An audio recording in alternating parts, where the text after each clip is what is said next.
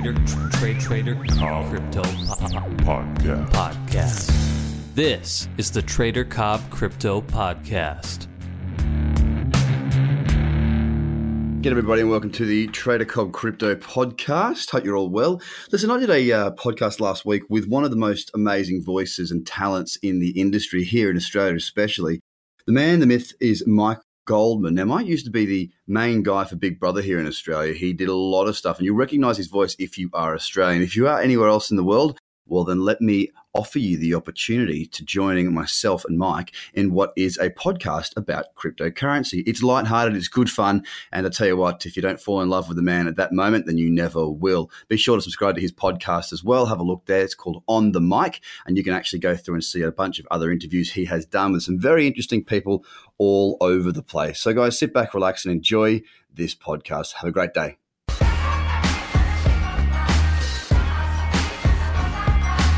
Hello, my name is Mike Goldman and welcome to On The Mic, the crypto show, cryptocurrency. What is it? People are becoming millionaires, in some cases billionaires overnight. And so many people out there are jumping on at the last minute and thinking they're going to make a fortune and losing a fortune. So I've been following the crypto space a little bit for quite some time. Haven't really put a lot of money into it because I don't completely understand it. And I thought it's a great opportunity to meet someone been recommended to by a mate from the 60 Minutes program, Tom Steinford, and he is here with us right now. It is Craig Cobb from Trader Cobb. G'day guys, how are you? Hey mate, thanks, welcome to the show. Yeah, cheers, appreciate it. And crypto world, how's it treating you?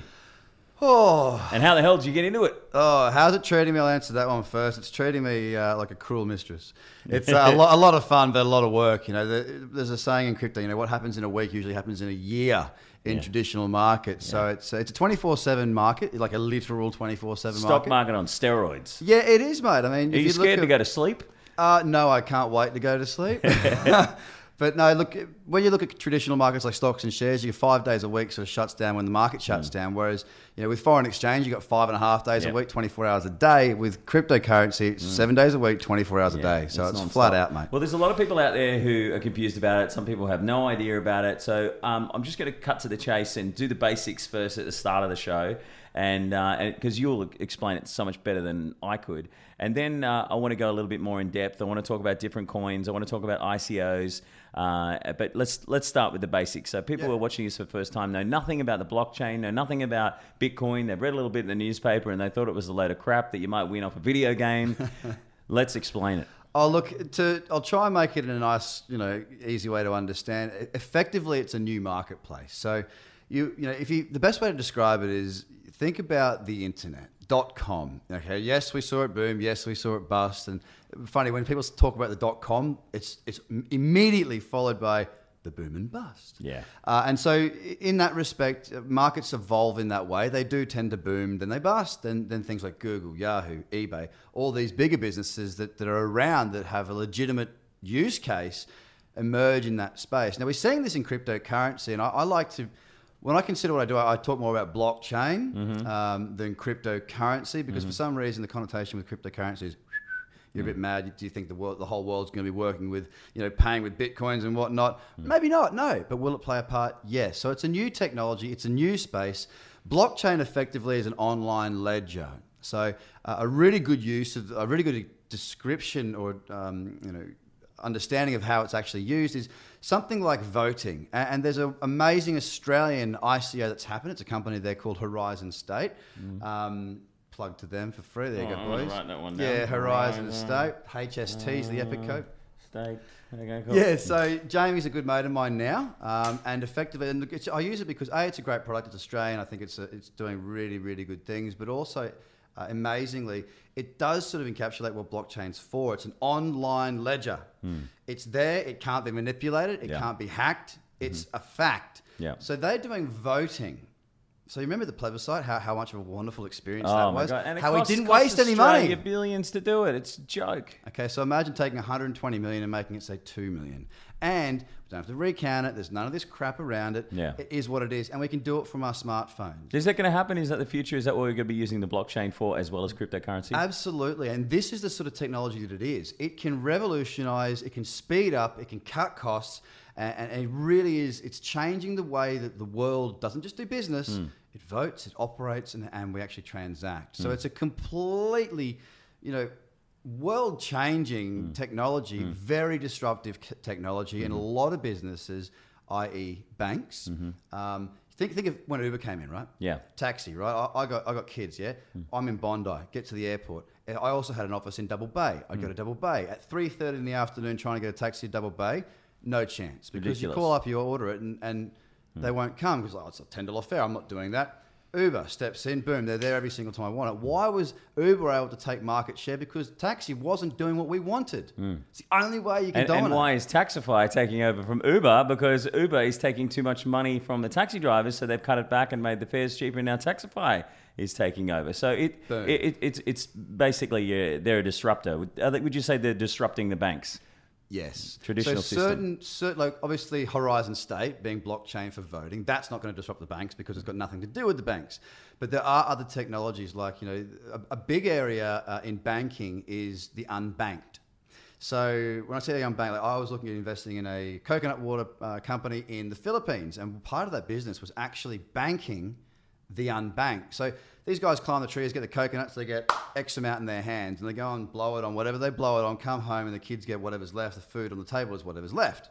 Now, that doesn't help the society. That doesn't help that area to grow and become, you know, less of a third world country and move up the ranks because it just doesn't go anywhere. These people that are not banked require on cash, and a lot of things can happen. Theft, robbery, all this sort of stuff. If these people that are not banked, because they've got to go to a bank, they've got to open up an account, they're rural, there's a whole lot of hurdles. We think it's really easy because we live in the world that we live in, right? We are pretty tech savvy. The very fact that I got a microphone here and the very fact that these people are watching it explains that they have a little bit of tech savvy about them. If you're a coconut farmer in the middle of the Philippines, you don't. So the unbanked is a huge thing. These banks were really keen to work with us because I worked with this company because I didn't end up investing. Work with this company to get those people banked. So there's a disruption in the fact that fees for banks. But the bank fees are a joke. Right. And you always see fees, you're like, why don't I just pay $380 just to have an account for a year? When they've got my money in the bank and they're using it. They're profiting from it. The banks have absolutely been screwing us for too long. And is this going to make the banks more competitive, or are the banks just going to say, fuck it, and just put our interest rates up? Who knows? Well, look, it comes back down to the way business works, right? It's supply and demand, and it's competition. So we talked about Uber, we talked about Taxify, we talked about these disruptive technologies. Competition. If we've got something that the bank, we go, righto, bank, I'm going to use this, the banks are going to go. And what they're doing, I'm seeing in this space, like some of my payment gateways have been shut down because I'm high risk. Yeah, that's happened to me too, like trying to buy Bitcoin and banks have said, no, sorry, you can't do that. Can't put money into that Bitcoin exchange. Anyway, let's get into that more, but this is just at the start of this, I just want to get into the basics and explain how the blockchain works. So if someone's traditionally been using a banking system their whole life, where you go to the bank with your card, you get your money out, or you go to the ATM, where is all your Bitcoin stored in this blockchain, and how does it exist? Can you briefly explain to us how people have these computers all over the world that are linked, and that's where the ledger system is contained, and how do they get paid, and how do they have a share? Because then it starts to make sense to people who don't understand. Yeah, no, fair enough. I got a bit passionate about that. It'll go back. Back to what you actually asked me, hey? So basically the way it works and the way it's unhackable, that's a big thing, right? Yeah. If there's a data storage, and it's all the Commonwealth Bank, let's use as an example. All their data's housed wherever they house it. I mean, I'm sure they've got lots of different points, but this is in one central place, which means that it can be hacked. That's why they spend so much on security, right? Now, if that data is held not in one space, but held in millions of computers all around the world, simultaneously, you need to hack all those millions of computers around the world. It's an honest, transparent system that cannot be hacked. Exchanges, on the other hand, can be hacked. So if you were to buy Bitcoin, that transaction goes, and I use Bitcoin because it's the most common one, that transaction goes on the blockchain. You get a series of numbers and codes, and that is your transaction, right? Don't lose that transaction because that's where it lives. You lose your you know, you lose it. But and it's stored in exchanges, or you can store it in a cold wallet, a Trezor and Nano wallet. Yeah, I mean, you can choose a Nano wallet. You can have a Trezor wallet, which I use. You can even have it on a MyEther wallet, which is an online thing. And basically, that's just a record of the blockchain, your little snapshot of that. So if we're confusing you and you're losing the plot just a little bit here, trying to get your head around this. Simplify it like this, okay? It's essentially a block. So here's one transaction, here's another transaction, here's another transaction, so on and so forth forever and a day. It can't be hacked because those one transactions don't sit in one place. They are managed across a massive computer network around the world. These are your miners that get paid a little bit to do this. So the miners are the people who own those computers, and for every transaction they get a little blink of a Bitcoin for doing a Bitcoin transaction. That's how they make their money, and that's why they have their computers there. That's how the ecosystem exists, all right? So as it grows, there's more computers, it makes it even more harder to hack. Now, because of all those little blocks, one of those is your transaction. You've got to keep the details of that transaction to yourself. Now, whether you do that on a internet wallet, whether you do that on the exchange, or whether you do it in a cold storage wallet, they're your options. That's your private key. That's your private key. You don't want anyone to see your private key. Otherwise, that's like them just, they can use that to take your money and they can buy whatever they like on the internet. Correct. Or they can just steal all your Bitcoin. But you can buy so many amazing things already. Like there's people selling houses with Bitcoin. I went to buy a new laptop online the other day and a guy said he took Litecoin. I'm like, are you kidding me? That's just bizarre. So it is becoming more and more used all over the world. Okay, so I think we've covered it. I basically just want to go through what an exchange is, where you can actually store your private key and where you can buy... with US dollars or Australian dollars, depending on what exchange it is, you use different money from all over the world. You can buy different coins. Some Australian ones only have like Bitcoin, Ethereum, Litecoin, but you have to travel overseas, well, online, travel overseas to be able to buy other coins. You mentioned those sites can be hacked, and there has been in the past a site being hacked. And the way to protect yourself is with one of those offline wallets to store your private key. Correct. Just briefly on the one that was hacked, is that going to happen a lot more? I mean, yeah. I mean, look, at the end of the day, there's risks associated with everything.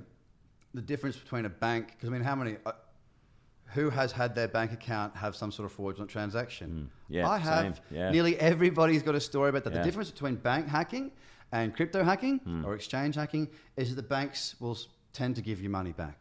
Whereas if it happens on an exchange, they sometimes do, but it depends on the size of the hack. Now, they get hacked frequently.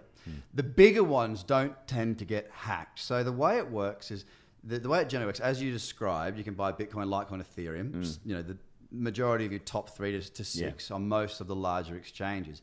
And an exchange is where let's say I want to buy $10,000 of Bitcoin to then buy $1,000 of each of these smaller other tokens or coins as well. $10,000 goes in, I buy, let's say, 1 Bitcoin, all right? From that Bitcoin, I can then send that Bitcoin or a fraction of that Bitcoin, because you don't have to buy one full Bitcoin. That's another thing that people don't understand. You can buy 0.1, you can buy $100 of Bitcoin. And that opens up another kettle of fish, which is brilliant, and I'll go into that later. But effectively, I can then send from the exchange that Bitcoin, Ethereum, whatever it may be, to another platform. And it's like a brokerage account. So if I'm, we'll stick with, traditional markets. If I've got money in a Commonwealth Bank account, and I hate to give them press, but they're the biggest. If I was to sort of want to, move that into a ComSec stockbroking account, my money goes from my bank account to my brokerage account, and then I can buy one of the plethora of different Australian securities that I wish to purchase. Okay, it's similar, and that's all ASIC regulated. That's how that world rolls. In cryptocurrency, it's the same. So the way to understand it, it's the same concept. Money goes into Bitcoin. Bitcoin goes to wherever you want it to go, and they're your brokerage platforms. Now, different platforms offer different tokens and coins. So that's where you can then look to build your portfolio. Without going into too much detail, because we could go in a bloody rabbit hole. Oh, yeah. But, and that's the thing with this. You can just go diving down and you can open so many crazy caves of crypto talk. So it doesn't take too long to learn, though. I will say that. It doesn't. And you described it very well. And I think to a lot of people who are just getting started and getting their head around it, I think that definitely helps. A funny story about my little nephew. He's actually the person who introduced me to cryptocurrency. Yeah, right. He's 15, or when he was 15, he's 16 now, But he really, really wanted this computer. And the way he did it, he borrowed money off his mum, and it had a really high-powered hard drive, which was great for playing video games. And that high-powered hard drive could also mine cryptocurrency. Yep. So he mined cryptocurrency on this computer until he had enough money. He paid back his mum, and he didn't mine anymore. And I'm like, dude, keep mining. I've been hearing about this. I'm going to buy you banks of computers. We're going to have them in rooms, fill them, and we're going to make billions. And he's like, no, man, I just want to play games. I'm like, are you kidding? Yeah. This could be your career. Yeah. So many young people are getting their head around it, and a lot of old people are just going, nah, it's a fad. It's not going to work. Why is it going to stick around? And what would you say to the older generation out there that would make them change their mind? Mate, first of all, you've just hit the nail on the head as to why I think this market's so exciting. Two things. One, it's, as you just described, like when I was 8 or 9, I sold chocolate-coated snakes at my rugby club, because I wanted to buy a boat, and I wanted to buy a drum kit, and I wanted to buy heaps of stuff that I couldn't buy because I was 8, I couldn't get a job, right? Yeah. So that cryptocurrency is becoming that to a certain extent for a lot of kids, especially gaming competent kids, because they're so, I mean, look, you know, I'm 33 now, about to turn 34 in 3 days. Cool. But like my generation and the entrepreneurs of my generation, what we did was physical stuff. We didn't have the outlet and the smarts, the training and the outlet like technology does now. So it's opening up more doors. The most exciting thing for me is that, I mean, I'm still in that bracket. You're somewhat close to that bracket. Yeah, a little bit older.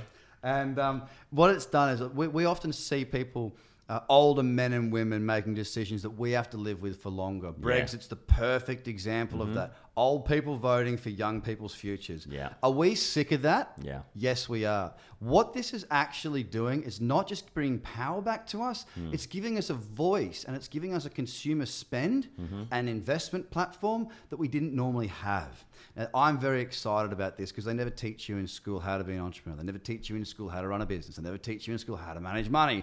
They teach you how to be a worker, and that's all good, right? You know, it is what it is. But this opens up a doorway for us to have young people with interest get in. And the best thing about it is, you know, think about, you know, when I was 16, I started buying shares at 16, but I didn't do it directly. Okay, I had other people, adults, do it for me. Yeah, you know, I couldn't do it. There was no way in. Yeah. Now, even 18, 19, you got $1,000 that you've made, and you know you saved $1,000, and you know you want to do something with it. Are you going to pick up the telephone and speak to a stockbroker? No. No, because they're probably going to belittle you, and you're intimidated. And because not these just are big that. People. The other thing that stockbrokers do, which really pisses me off, is they push stocks that they're going to make a cut from, and they push stocks that stockbrokers have been given money from different organizations to say, hey, you sell enough stock, we'll give you a cut. And then when you realize that stock turns to shit, they sell it, and they get a cut from that as well. So I fucking hate stockbrokers, and I've been ripped off by a couple in the past, because back when that mining boom was happening, I had a little bit of money I wanted to put into it, and I wanted to try and do something with it rather than just having it sitting in a bank. And I took it to this arsehole in Brisbane, and he's like, oh, no, mate, you got it all wrong. Oh, you need to invest in this company and that company. And trust me, I know people with a lot of money who've been doing this for a very long time. You can't just put it all into BHP. And like, I would have done really well, but I listened to this dick. Yeah, yeah. And that's where there's a lot of mistrust in the stockbroking industry and in the stock market, because one, people don't know the balls of it and where it's all happening, and things like that can happen as well when it comes to stockbrokers. But and the cryptocurrency side of it, I think people really have to do their own research. Absolutely, you're responsible. If you are responsible 110% yourself for every single cent that you put in, and if you just hear some bloke on the bus talking about a coin and you put some money in thinking you're going to make it and you're spewing because you got ripped off, well, you deserve to be ripped off, because I invested in. I'll just tell you from my experience. When I first bought some Bitcoin after my little nephew made some, I thought, I'm going to get out of this. So I made a little bit, and I started having a look into certain ICOs. And a friend of mine said he'd invested in one called C20. Do you heard of that one? Yeah, that's an Australian.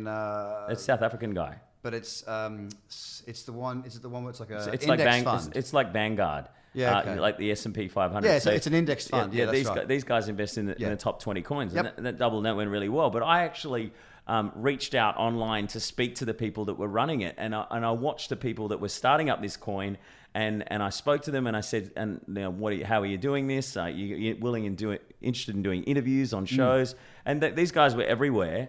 And you know, you trust your gut instinct, and you also do a bit of research in the people that are starting a coin, and then you think about investing Absolutely. Into it rather than just jumping on the bandwagon, because a lot of people are doing that. Oh mate, a huge amount of people are doing that. I mean, to be honest with you, like TraderCobb.com, which is my education stuff, it's a passion project. I mean, sure, it's a business. Don't get me wrong. I want to make some money with it, but I mean, at the end of the day, when I came into crypto, because I've been trading for 11 years in traditional markets, I got a bit over it, you know. And crypto came about. I was introduced to it in 2013, sort of kicked it out the back door because I'm like, I need volatility, I need volume, and there wasn't either. Now it's there, and I was looking around, researching, going, you know, who are the people to follow? Who are the people to respect? Who do I learn from here? Mm. Whilst I was looking at how my strategies played out in the market, because I watched for a while until I felt like, okay, game on, we're in here, we are bang on the money. Cool. But you know, there's a lot of shit out there. Yeah. And here's the thing, right? One of my sayings is even a turkey can fly in a hurricane. Mm. All right? Right now, there's a lot of turkeys that are flapping around because the wind is up they go. Yeah. Now the issue I have is that all people I'm a technical trader, so I read charts. You know, I'm looking at charts, all this sort of stuff, and I got checklist strategies around that. So it's very disciplined, very logical, and very straightforward. The way I trade is the way I talk to you. You know, I'm not trying to be the smartest dude in the room, yeah? Mm. So basically what it comes down to is I saw people that were doing all this crap, stuff that I learned in year 1 and year 2 at you know, becoming a trader myself, and I'm like, damn, they're making money because even a turkey will fly in a hurricane. Yeah. Once this market goes into a consolidation period, so the NASDAQ didn't exist. When the NASDAQ existed after the .com and all the tech stuff happened, it's now a normal market. It fluctuates relatively normal, apart from at the moment with the crash that's going on. Massive volatility, but for the most part, it tracks and trades fairly, you know, like a normal market. Cryptocurrency doesn't. It's in its growth phase. It's in its infancy. It goes nuts. Now, my concern was all these people that are learning bad habits now, make money now, but once it levels out, they're going to be exposed. Yeah. Because 95% of the people that are trading crypto right now, it's just a statistic. Yeah. But I believe couldn't go and do what I do. I can go on my, if cryptocurrency disappears tomorrow, I'll go back to trading FX, commodities, all that sort of stuff, because my strategies are robust. They've been honed over years. These people, their strategies will not work in that market. So I'm trying to empower people. If you're going to start properly, manage your risk, and know what the right thing to do is. And that's the whole point of what I'm trying to do. Don't believe the hype. Don't believe the hype. Yeah. Like if you see an ICO, which is an independent coin offering, where someone is launching this new coin that's going to do all these amazing things, you look at their business model and see, okay, well, they're spending 90% of the money that they make on marketing. You know that is going to be a scam. But if they're spending like 60 or 70% of the money on staff and people who are there that are building networks and working with different companies to expand their business as a part of that coin, then you know that you might be onto something. Yeah, there's again, to try and keep it relatively simple, because this, like I say, it's a rabbit hole, man. Like we can go where we could end up, you know, on the moon. That's where our conversation could go. Yeah. To keep it simple, coming back to the research side of it for your viewers, there's 3 things that I typically look for. One, which is the most important to kick it off, is does this need to be on the blockchain? Or are we just saying dentist on the blockchain? Yeah. ICO, money. Dentacoin. I saw that the other day. So, like, you know, my girlfriend's a dental nurse, and she's like, oh, what's that Dentacoin? I should invest in that, shouldn't I? Your teeth on the blockchain. Because people are just going, oh yeah, because it's got the word dentist in it, and I'm a dentist. And a lot of these companies that are launching these coins, they actually have nothing to do with a real business. Correct. And there are some who do actually have things that they do in the real world. Yeah. So 3 things, yeah? So 3 things. One, does this need to exist? Like, is this going to shift anything? Is this going to change anything? Is this going to make anyone's world better? Is this going to help us as a human race to, I mean, when I say human race, is it going to make driving a car better? Is it going to make booking a holiday cheaper, faster, more efficient, and better options? These sorts of things. You've got to think about, is there a real world case for this? Or is this just bullshit? Second thing you need to consider is, does the token have any significance? Like, do they need to have the token, or is this just a money grab? Like, does it need to be used for this project to work? And thirdly is your team. If you can get those three things, and look, you're not going to do that in your first one. Research, learn, find good sources of information, read, learn. It takes a bit of time, but you know, what's worth having that doesn't? You know, if you're committed to it, you'll be fine. If you just want to do a hobby, only risk a small amount. But they're the three things when it comes to investing that I look for. And I'll be honest, I'm not a blockchain expert, man. I'm not a fundamental expert in this marketplace. I'm a technical trader, and that's what I'm really, really good at. So you're good at reading the charts, reading the stats, doing the research, and then giving the reliable advice to your clients. Yeah, not so much advice. Yeah. I guide by showing them a way that they can do it. At the end of the day, I never give a tip, so I don't tell people ever what to do, and I never have, never will. Yeah. Bottom line is, I'm trying to empower people that want to be empowered. I've got the experience, I got the results, I got the track record, and I've got the voice. So those three things, if I can help somebody who's, you know, looking around, I don't know what to do. Where do I put my money in this crypto thing? That's right. So I'm just trying to help people. And it's not advice, and it's not telling them what to do or what they should do.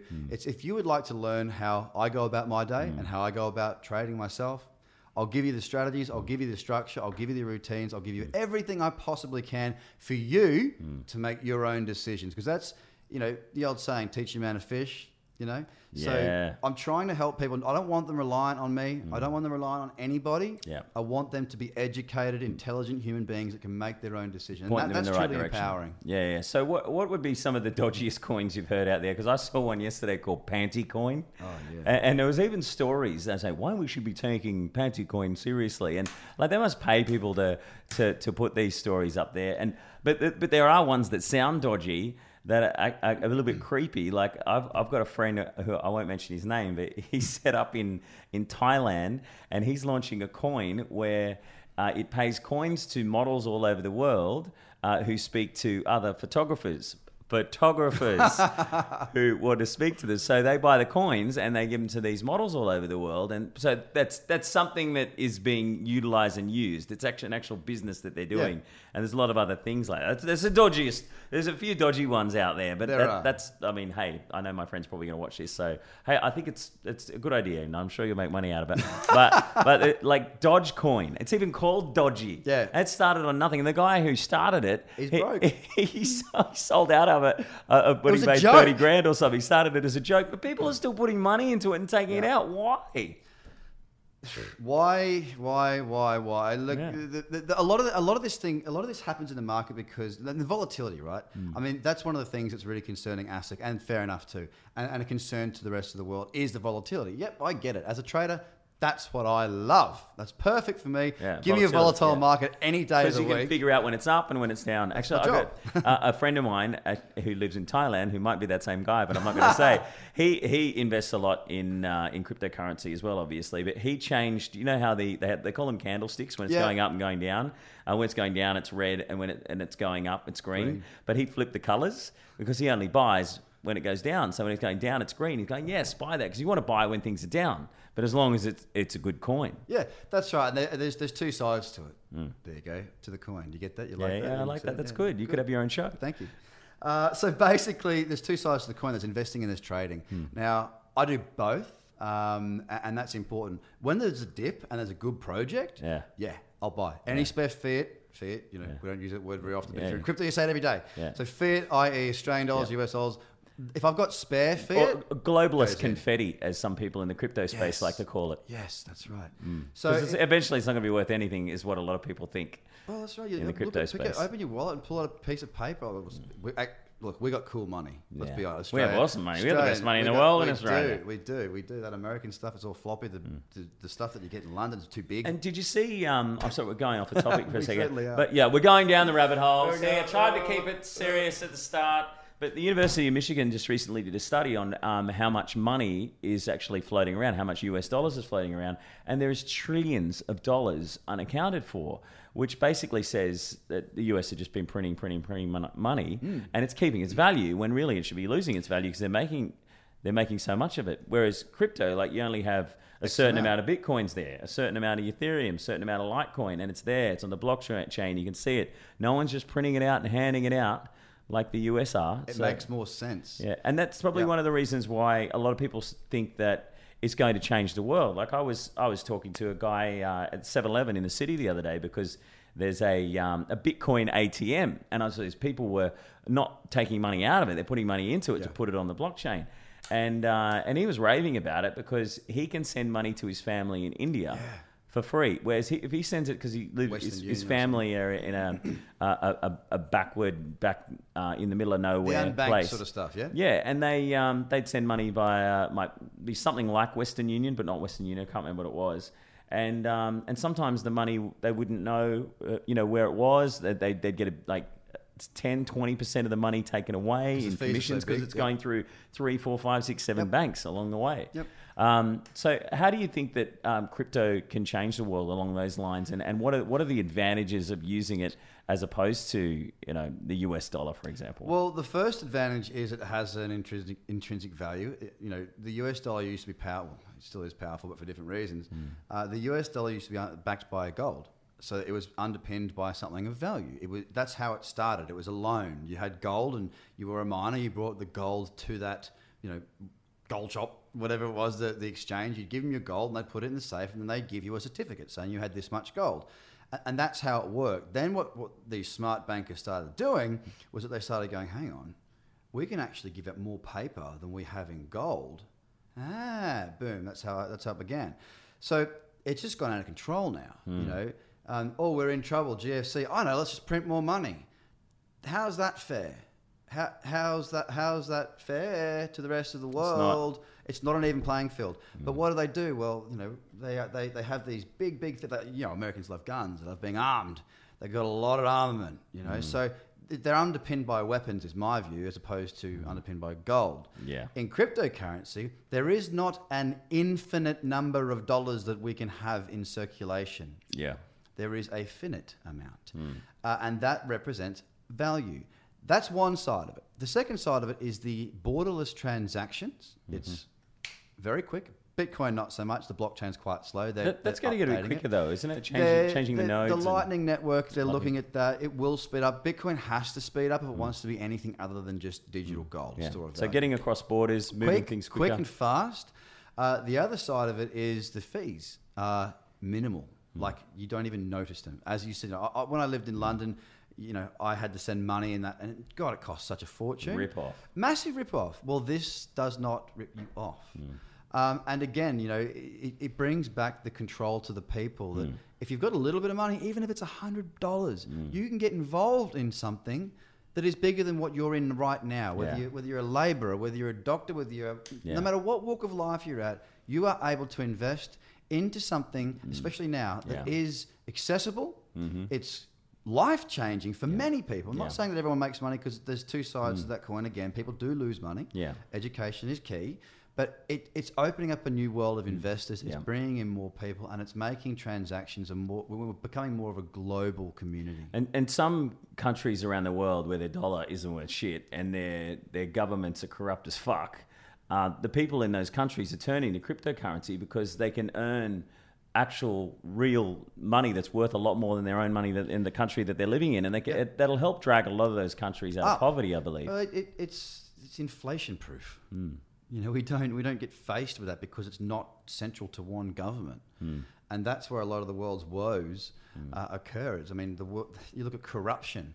Where there is massive, you know, corruption, we tend to have massive inequality, massive poverty, massive haves and massive have-nots, which cause more violence, more unsteadiness, more people to be hurting, upset, in bad positions. And who, like, realistically, we all have this ideal, right? Well, I would like to think so, that everyone can get along, everyone can have a good time, and everyone can be okay. That's not the world we live in. No. That is just not, in Australia we're okay, but I mean, you go to certain parts of Sydney, right? And you think, how's this person living like this? Like, look at all this around us, and we can't help this person. And you know, people throw it down as, oh, they're drug addict, or they're this. Everyone's got a story. Everyone's got stuff to deal with. Yeah. Why can't we help these people?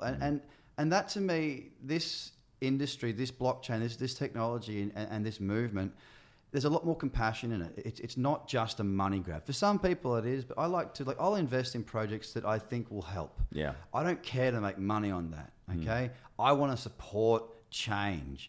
And this is a way that I can do that, and we as a society can do that. And you know what? We might even make a few bucks on the way. So it's a win-win. I just don't see the, like, I'm right into this, right? Like, I've gone from traditional markets, doing that day in and day out, where it is just, you know, hammer and tongue. I've always traded for myself, run my own show type thing. Never really gone down the banks or hedge funds. I've had a little fund in London, but it was always me, because I wanted to not have to be in that 9-to-5 crap. Sorry if you are. It's just the way I just don't want to do that. Yeah, but fair enough. Me too. I think we're all like that. We're all like that. Yeah, we all want that life. We all want your life.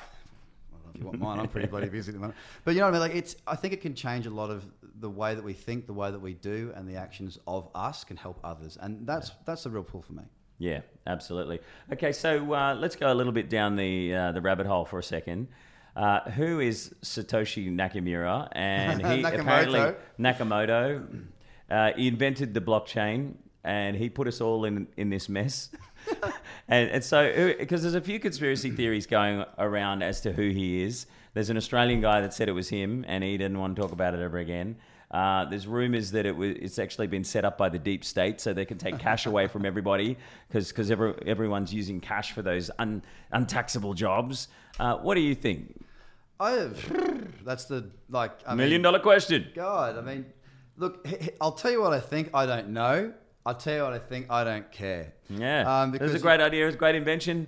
If it was Elon Musk or Bill Gates or whoever. And guess what? My fingers crossed it was one of them. Bill Gates is behind it. He's saying, I mean, this whole unbanked thing, like, he's going on national television. Yeah. He's saying positive things about it. And he's right. The technology does need to improve. We all know that. I mean, look at cat.com. It was worth heaps in the boom. Cat.com does nothing. It does nothing. But it's the birth of a new industry. So, like, I don't give two hoots about who invented it. I'm just glad that they did. It's good. And look, I mean, if I invented Bitcoin, I wouldn't want you to know who I was either. Yeah, that's true. Yeah. People would be wanting your ass. Did you know that some of the biggest holders of Bitcoin are the FBI? I don't know if they still hold. Yeah. Because I know that they confiscated a lot... through various different avenues.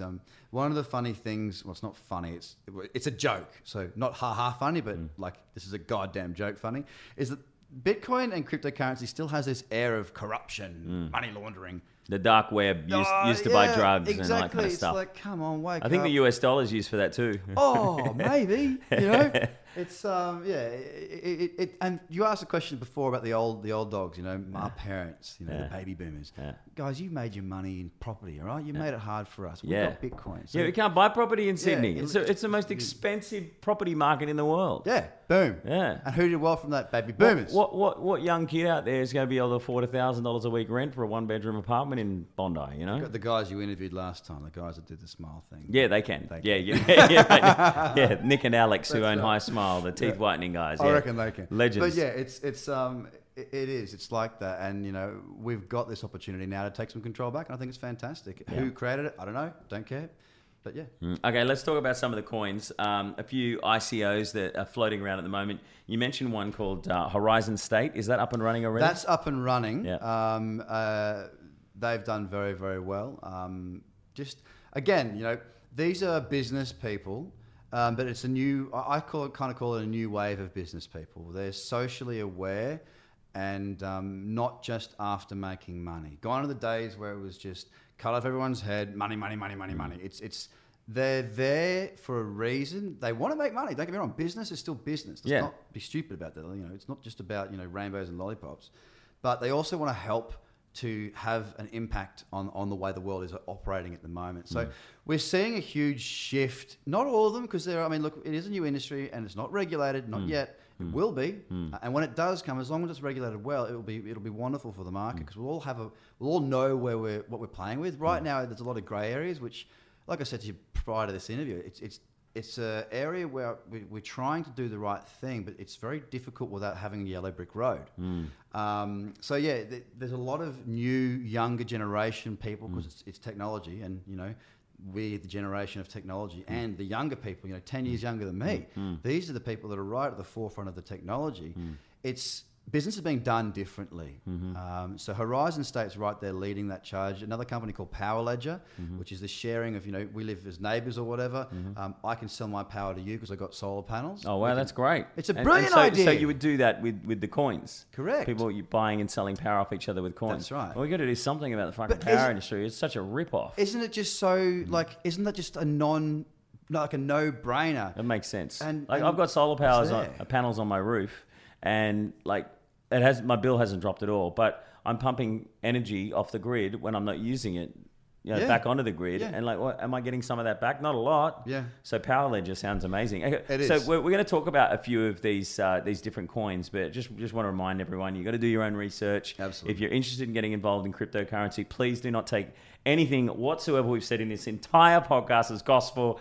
We want you to find out and follow your own road and do your own research. And if you find something and you've done the research and you believe in it, by all means, go for it. But these are just a few things that I've spotted that I've found an interest in out there in the crypto world. And I'm going to ask you about them. And if there's a couple that you might have heard about that were interesting, and I'm not paid by any of these companies or anything like that. And obviously the big ones. And I want to kind of understand the big ones a little bit better. And I'm sure that a lot of other people out there as well will want to try and understand them as well. So like Litecoin, we'll go through Ethereum and a couple of others, and then I'll talk about some little lesser known ones. So Ethereum seems to be quite popular. It's a decentralized contract. You want to explain it? Yeah, so it's basically, how do I put this? So it's a new, like Bitcoin's got its own sort of thing going. Mm-hmm. I'll make it very simple. Ethereum's got its own way of doing stuff. So if I'm going to be if I've got a great idea that incorporates the blockchain and I want to be on the blockchain, I need an in to that blockchain. I can build a business on the Ethereum network, okay? And there's NEM as well, there's a few others. Ethereum is probably, well, without having the statistics, I would say Ethereum is probably the most popular, the ERC20 token. So you can build onto that block and create a business around that. Now that's why it's the second most popular token out there. And I believe that it has the potential to go on to be one of the largest companies in the world as this space evolves and grows. I mean, you consider the fact that blockchain now, I don't know the market cap today, but it's probably around 400 to 600 billion. Apple's valued at 880 billion. The Nasdaq's 8.8 trillion. Yeah, so we're still nothing. We're really nothing at the moment. We're nothing. So the value of Ethereum is sort of underpinned by its use case and the companies that work below it, the work inside of that ecosystem. So that's sort of how it works. So each ICO or because it's not all of them start with an ICO. If you want to work within that ecosystem, you've got to effectively use one that's already there or create your own. Now, it's very complex to create your own. And why would you create your own when you've got effectively Vitalik, or however you want to say his name, he is the father of Ethereum. Now, Ethereum is like the Google of cryptocurrency in the sense that it has the best developers, the best brains, the brightest people. So why would you go and try and create your own when you know the best of the best are in this space? So it's kind of like plug yourself into that, use their resource to get on the blockchain to make it work. So there's different ecosystems. Ethereum is probably the most frequently and commonly used to get you on, and therefore in the ICO. So if you're going to do an ICO, you've got to have Ethereum in a wallet address, so cold storage or MyEther wallet, and then you give that address you log yourself in, so boom, your smart contract's there, and then you send your Ethereum, 5, 6, whatever Ethereum you want, to their address, and now you're locked in. Then when the tokens come to market, they come back to your wallet. So it's got to be compatible with a Ethereum address. So Ethereum has a use, it works. Bitcoin, we talk about Ethereum and how people who work there are the best minds in the business. They're great programmers. I've heard a couple of people say they don't agree with who's running Bitcoin at the moment, doesn't think it's the best team. How do you think it's going? They need to scale. They need to scale. So like with any business, you need to scale if you're going to grow.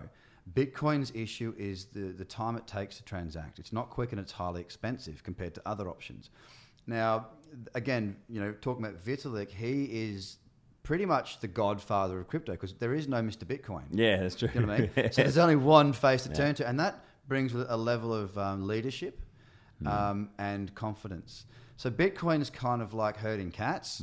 And Ethereum is like with Vitalik, that there's actually a man at the top of that, you know, driving it, driving the battleship. There's a face to it, so you can trust somebody because somebody is there to be trusted or not. Yeah.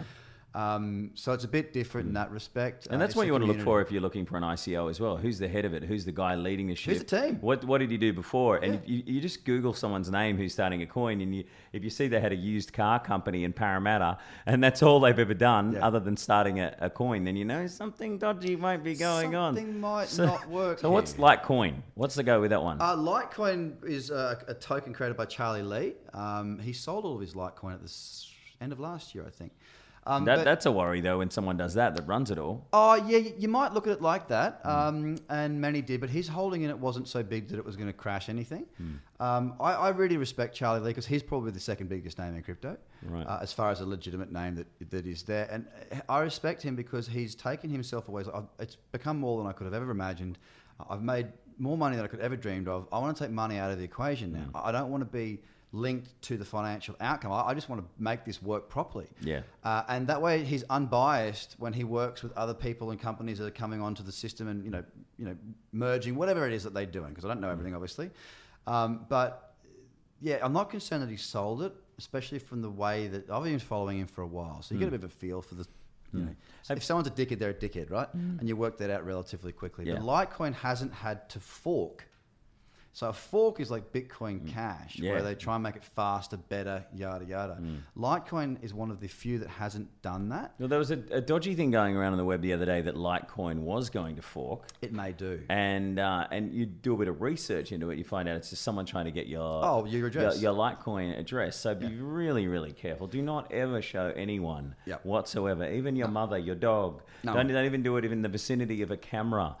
Don't even show yourself unless you actually have to. Have your tinfoil hat on. Yeah, just keep it on. You've got to keep it as quiet as you possibly can because that is your cash and that is where it is kept. And this comes back to education, man. Like if you want to be in this space, you can do really well if it continues to go the direction it is. Obviously, you can make money and you can lose money. It happens to everybody. But if you're safe, everything I do, teach, run, everything in my whole life, and even down to the business side of it, it's all about mitigation of risk. If you're thinking about making money, you're letting the dogs and the wolves in the back door because all you're looking is forward. You've got to make sure that everything is safe and secure. And if you don't know, learn it. If in doubt, stay out. Yeah, exactly. That's why it's good to just sit back, join one of those groups where all these people who are trading are doing it over and over again every day, and they're making money and losing money. Just watch them and learn. Just learn. Sit back, relax. One other thing that I've heard people say about different crypto coins and ICOs is it a Darth or a Yoda? Have you heard of that? So basically, they're saying is it a new coin set up by an evil banking system? Or is it one that's actually trying to do some good in the world? And a lot of people would say Ripple is Darth because it's got a lot of banking money behind it. Do you want to talk about Ripple for a sec? I'm going to get frowned upon by a few people in the community for saying what I'm going to say, but you know, I am who I am and I'll say what I believe in and that's that. I'll stand by it. But people have this ideal that maybe that, you know, this is our market and that's theirs. Yeah. And I don't dig that at all. Yeah. I'm an inclusive person. Yeah. I'm not exclusive because what makes us better? Like we're effectively, if that's the way we're going to act, we're replicating what they did. Yeah, it's true. I don't get that. As a business goes, I think it's a great one. Ripple was my very first investment aside from Bitcoin because it made the most sense. Yeah. And why did that make the most sense? They were doing deals, and I've been following them on Twitter, and they're saying that they've got a deal on the road with American Express and a few other organizations. They've got the ecosystem for banks to plug into to transact quickly and efficiently and easily. But so get this right: whoever put this together, I can't remember the dude's name because it's not really important to me. Is like if you can have a business that takes advantage, or not advantage, that might be the right word, but can benefit from the current ecosystem that exists within our world called fiat, money, banking, the big dogs. Tie it together. And you can have a token that can take advantage of the other. Like, what? You're killing it. Like, what a guy. What a team. It makes perfect sense. They've hit this. They work both angles. I just don't get. They're like, oh, we want to keep it decentralized, and like I'm all for that, but I mean, it gives. It's an inclusive environment that I'm after, not just a we are over here. That's a lot of the geeks. Shirts on. We're there first. We were here first. Why can they come in and take over our world with their big globalist money? Yeah. And a lot of people like that are thinking that the highs and the lows are controlled by the deep state and people who have got a lot of money. And we're going down the rabbit hole here a little bit, but you are. But I am. Do you think that? That the market is being controlled by a small group of people with a lot of money, because the market cap is so small in cryptocurrency at the moment. I mean, look, I would be naive to say that I didn't think that, and I'd be naive to say that it definitely occurs, because the truth of the matter is that I don't know. I will never know. Excuse me. I do know that with unregulated spaces comes risk. As far as people will do whatever they want to make money. People are unscrupulous. They will. I've seen people go from nothing to having lots of money very quickly, and they all of a sudden change into a totally different version of dickhead than they used to be. But I've also seen it change people in a positive way. Like it cuts both ways. So yeah, there is the potential for people to manipulate markets. If I'm trading, I'll trade the top ones, all right? Just because it's harder to manipulate a bigger market cap. If I'm trading something on a smaller market cap, less money to move it. So again, it comes back to risk. Yes, I'm sure that it does happen, not because I've got any proof of it, but because this is just the way the world works. There are good guys and there are bad guys. Do you have a pump and dump? Absolutely not. No. Look, I'll trade. If I'm in a trade for an hour, 2 hours, that's not a pump and dump. Yeah. That's a trade. A pump and dump is a collective of people generally, and they go in and they like. If you're an influencer, John McAfee, for example, right? Yeah, what's the go with that? Because he's talking up coins, they go up. He's getting a cut. Pump and dump. Yeah, pump and dump. Now, what I don't like about pump and dumps is that people get hurt. People that don't know. So you get somebody who's come through, they've worked out the process of getting on exchange, buying the Bitcoin, sending it over here, and they're like, oh, they're new. They've got some Bitcoin, they're going to use it, they're doing their thing. And they start following someone like John McAfee or some other pump and dump or some other influencer. They don't know the motives of these people.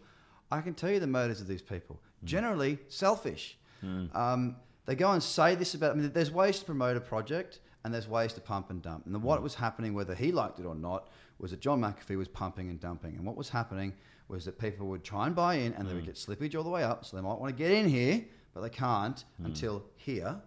And then it goes to here. And then everyone sells it that was in here. Yeah. And then they're back down here. And oh dear, they just lost 80% of their portfolio. It's ridiculous. There are losers in there. And you've got to be careful because there's a lot of people. This would be a good thing to talk about before we just finish up with a couple of more coins I want to talk about. There's a lot of people who've got little videos on YouTube. They're sitting on the front of their Ferrari with their shirt off, talking up different coins and how they've just made $10 million. They bought a castle and have 4 Lambos. I have friends who talk about that online and they've only made it a few $100s. Yeah. So you really got to watch out for those freaks. But you've seen a lot of people like that. That's the whole point I'm in this business. Influencers, as they call themselves. That's, coming back to the whole Trader Cobb thing, like that is why I'm doing it. I'm sick of seeing people taken advantage of. I'm sick because look, you don't know what you don't know. And look, it cost me a small fortune to learn to become a good trader. It cost me money in education. It cost me money in, and my education was losing money as well as, that sort of thing. But I was very fortunate that I was able to work with some very good traders and get a disciplined, structured approach. Not just people that were, standing next to Lambos with another plate that says Prosper, all that sort of stuff. Like, yeah, there's a lot of people out there that claim to be experts, and this is where you've got to be careful. And, what I say to everybody is, look, if you don't get what I do, don't do it. It's that simple. You've got to find something that you understand. You don't need to know exactly how it works, but you've got to understand the logic behind what this person or people or whatever is saying. Because, yeah, they might say, hey, this algorithm trading works brilliantly because they've got a PhD in mathematics. It's not going to make any sense to me. So why would I, work with them? Find something that makes sense. Spend some time learning about the people and the business and what they're doing. I put out, every day I'm putting out free content because I don't necessarily want anyone to do anything with me until they feel comfortable that they can trust me and that we can do it together. that's really important. You know, the whole thing with cryptocurrency is we lost trust in the banking system pre or post GFC, and if we have another one, if we lose trust again in whatever's going on now, because I haven't been as hands-on in this market at the moment, so I'm not quite sure around the catalyst of this collapse so far. But if we have a cataclysmic event like the subprime mortgage crisis that we saw, and blatant disregard for the everyday man, and people have got to put their money somewhere. Correct. And you know, these bankers are walking off back onto their yachts going ha ha ha, ha, ha. And not going to freaking jail. Yeah. Like, it's so shit. A loss of trust goes to this market, and then we start to take control back. That could be a good, who knows what's going to happen. But again, I don't want to see people lose money. We'll take control.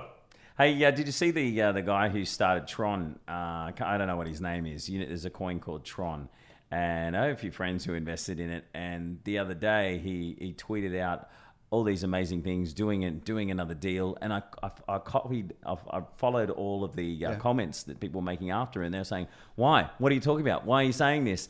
And then about 4 or 5 hours later, there was the biggest amount of Tron that someone had screenshot from the blockchain, and it had just been sold straight after he said that. Because if something was going to go up after someone said something amazing, you'd want to hodl and keep your coin. And a lot of people are saying that he was just doing that so he could dump a whole shitload of it. And that's the beauty of the transparency of the blockchain right there, man. You couldn't find that out with the banking system or the stock market. You'd have no idea. You can see the order go into level 2 if you're sophisticated, but you don't know who it is. So yeah, like that again, and people watch this. As you become more sophisticated, you can actually watch the top wallet the top addresses. You don't know who owns them, but you can see the top addresses and what, you know, who they are. Now, if that address now moves 300,000 across to this one, so you can see the top addresses of people who hold the most of the coins on the blockchain. Wow, I didn't know that. So therefore, you can go, oh, some big swinging dogs just, you know, sent money or sent X amount over to wherever they sent it to an address. And typically when it moves, it's moving for a reason. If you're a hodler, if you're investing, if you're a long-term holder, why are you going to move it? If it's offline, you know, if it's on, if, you know, you've got it there, why would you move it unless you're going to do something with it? Yes, right. So you can see if they just move it between wallets. Yeah, you can see everything. Wow, it's a transparent system that allows you. There's no name to it. It's not like Craig Cobb did this, but you can see. Right. So you can kind of get oh, okay. Well, what's going to happen here? Now this can be negative and positive. You know, people that if there's some good news, like if they're a major holder of the token because they're within the company and they go, right, we've got a big deal coming out. Yeah, I'm going to take some profits. Hey, fine, free market, it's cool. Do what you got to do. They're your tokens. You've built it. Well done. Let's let you bank in your success. I'm all for that. But it can also be derived as, you know, like what you just said. Oh, all this is happening. What's happening? Nothing really. Nothing specific. I'm not going to say anything specific. But really good stuff. Moon Lambos. Boof. Down. Ha ha. Took my money. Bad luck. Correct. So you got to be so careful. I mean, we could sit here and literally talk for hours about this because I'm fascinated by it. I think there's an incredible future in it. And the industry needs more people like you who are telling it like it is. And I think being a salt of the earth Aussie who just says it exactly like it is what people need in this industry, because there's so much bullshit out there. Yes. So if people want to watch your online courses or your online blog and find out more information, how do they do that? At tradercobb.com.au? .com, not .au. And you're worldwide. I am worldwide. Well, that's what it is, man. It's prestige, worldwide. That's it. Worldwide. Twitter, Trader Cobb at COBB for Bravo. And Twitter, Facebook, you know, the normal social channels. If you go to the website, you can subscribe to the bi-weekly free video I send out. Yeah. That's your first port of call. There's heaps of free stuff on the website. You know, I'm pretty accessible, so just ask me a question on any of those socials. And if I can get there, I will.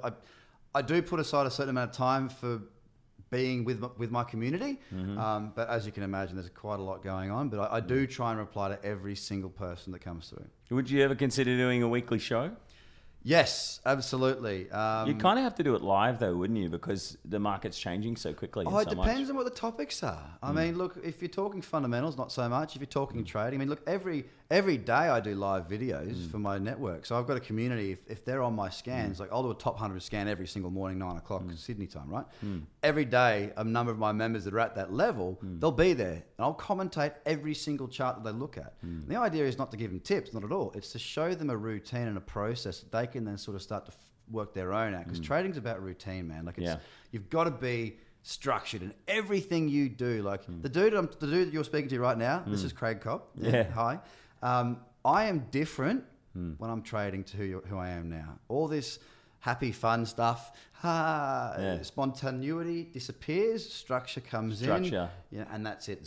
Laser focus. So it's, I've had to create different personalities to be good at trading, and that was the hardest thing for me. So I'm trying to just help people to take a few steps ahead. Well, I hope you do a weekly show, because I'd watch it, and I know a lot of other people would, and a lot of the crew have come in here to sit here and watch you talk today, because it's such an exciting space, and and you got the goods, my friend, and look forward to seeing more of you on the telly and in cyberspace. Thanks, bro. Thanks for having me. Trader Cobb. Thanks, bro. On the mic. The Trader Cobb Crypto Podcast. Check out tradercobb.com because experience matters.